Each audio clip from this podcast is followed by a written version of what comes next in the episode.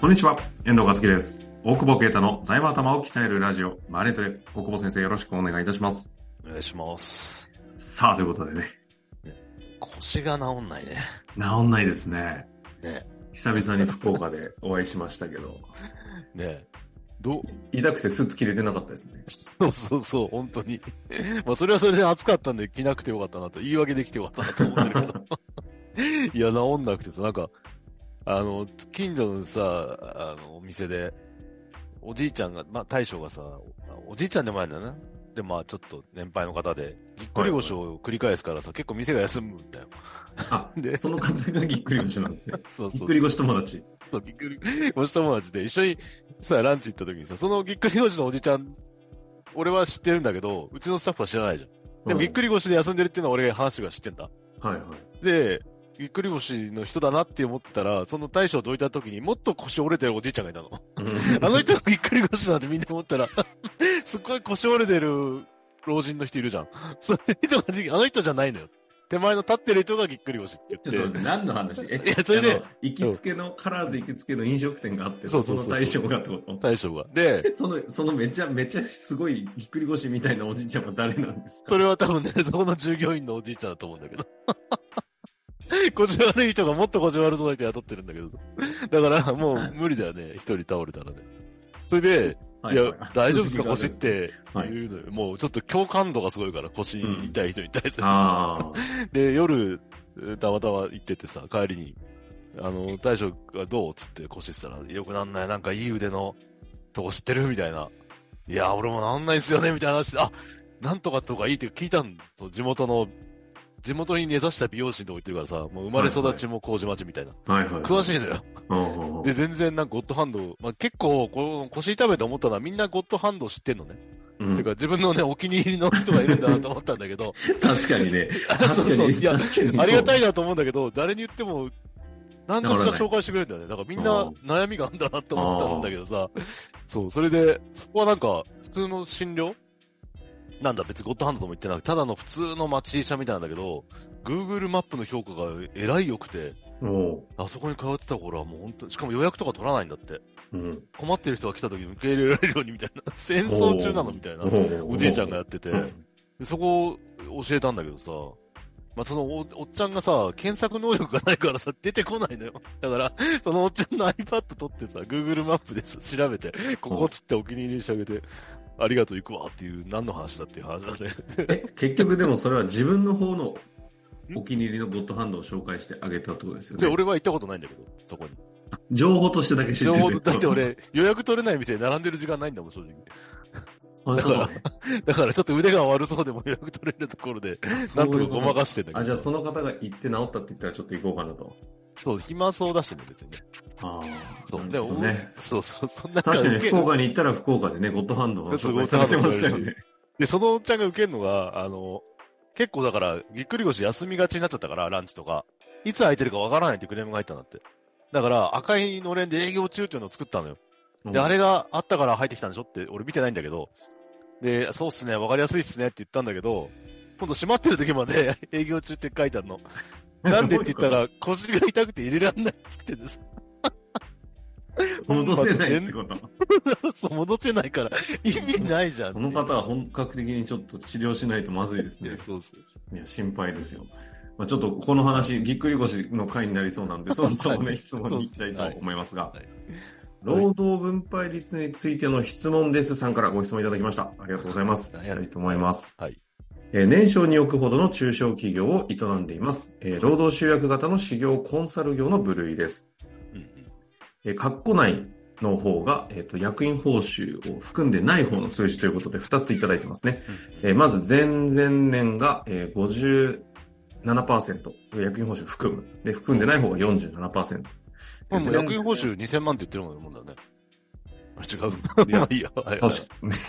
年商からするいやいいんだとけ。どまあ、そう粗利なんでね、ちょっとどうなんですかわかりませんけあど。45%に対して35%。で、その、これ多分全然3年前ですね。えーはいはいはい55%、えー45%。ーうん57、45%、55。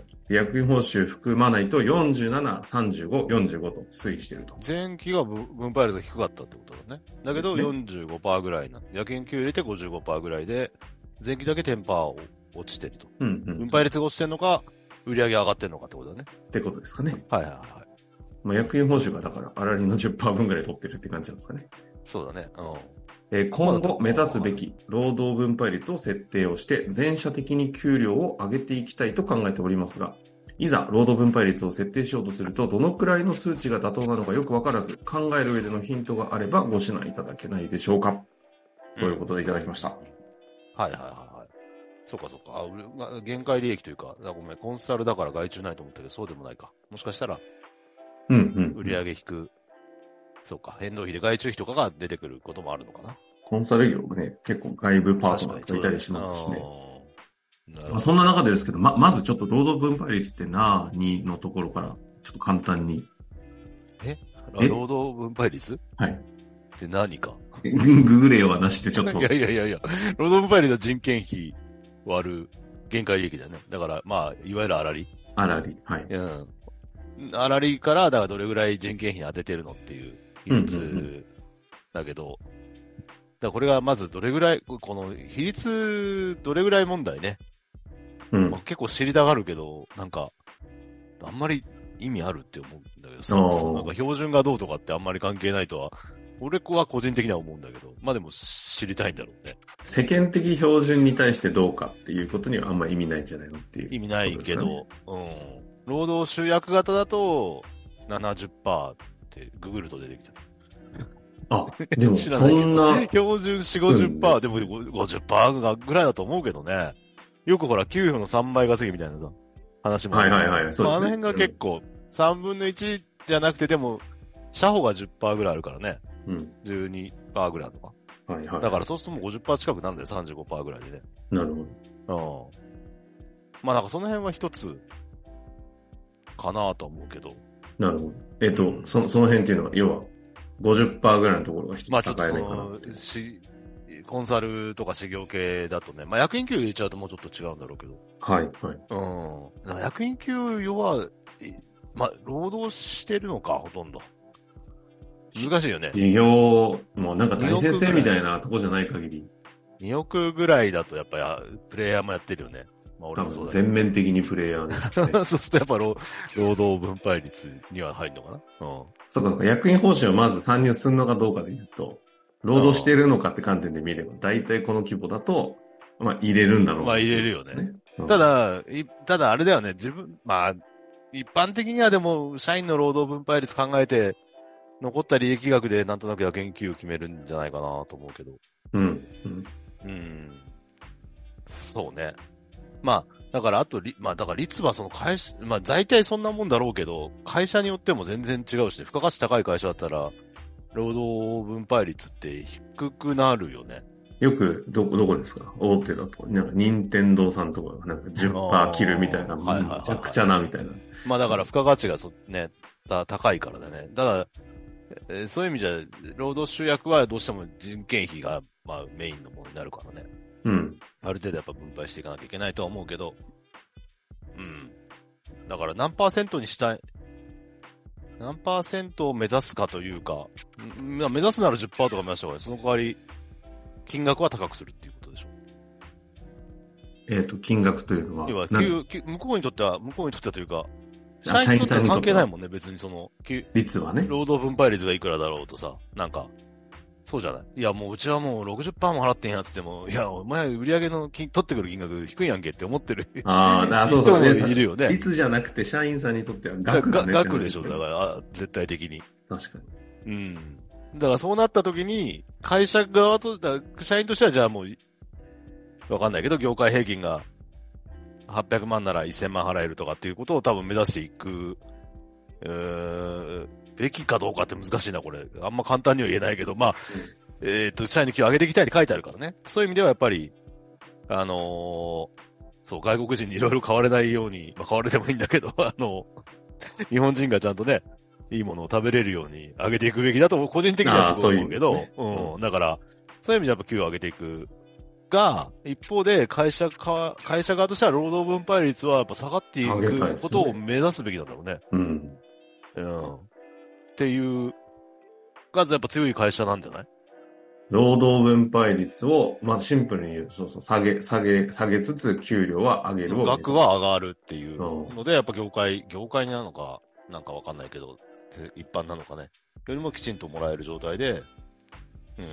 っていうなるのほをど目指すっていうのが、まあベースなんだろうと思うけど。まあ、そりゃ、そうだよ。だって多分この前々期の方が利益出てると思うんだよね。だってその、労働分全配、然がえー人10%違件いますからね。人件費って変えらんないか、すえっ、と、いすごい人が少なかったか、だよね、多分ね。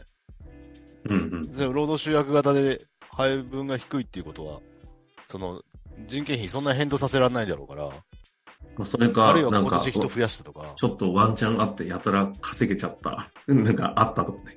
そうじゃん。でもそ、だから結局、絶対全然ねえの方が利益出てると思う。あの、うん絶対じゃない。まあ、無駄遣いしなければ。ってっていう、多分、その、率率じゃなくて、利益額と人件費額と、額で比較比較してたときに、まあ、どこを目指すべきかっていうのは、おのずとわかると思うんだけど、やっぱ率にとらわれるとわかんなくなっちゃうことって結構やっぱ多いと思う。なるほどね。率う、ん率も大事だが、その額として、まずせ、そうだよね。だって社員さんがもしかしたら、うちはじゃあ45目指す、今50だけどって言ってるけど、50の率の額に関して、そうそうそうそうって思ってたら そうそうそそう。こいはや、そ確かれに。社長がビジネスモデルが悪いんじゃないのって思ってる人も、まあそれを社長性にする社員を雇いたくはないけど、まあ一緒に、だから、いね、うん、あの、付加価値出して、自分の給料も上がってっていう方向に変えていくべきなんだろうから。なるほど。うん。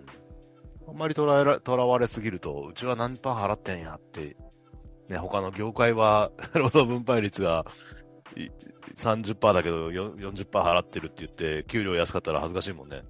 いや、でも社長、 あの、別に他の店とは給料変わらないんですけど、みたいな。 あ例えばさ。あ、確かにね。うん。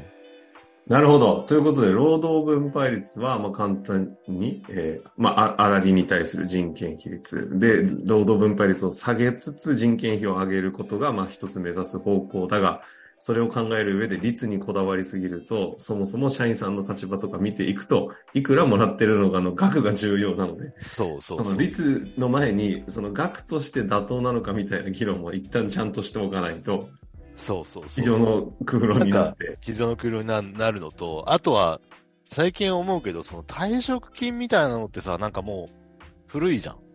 古いじゃんって言ったらあれだけど、なんか、退職金規定とかを見ると、まあ一般的なもんだからさ、その65歳までやるみたいな前提で作られてるけどさ、はいはいはい。なんか果たして本当にそうなのかなみたいなのとか、もう、その労働分配率、人件費って考えるときに、まあ、中小企業だと退職金の退職給付引き当て金みたいなの積んでないと思うんだけど、うんうんうん。まあ本来多分そこも入れていかなきゃいけないわけじゃない。まあ保険かけたりとかいろいろあるかもしれないけどね。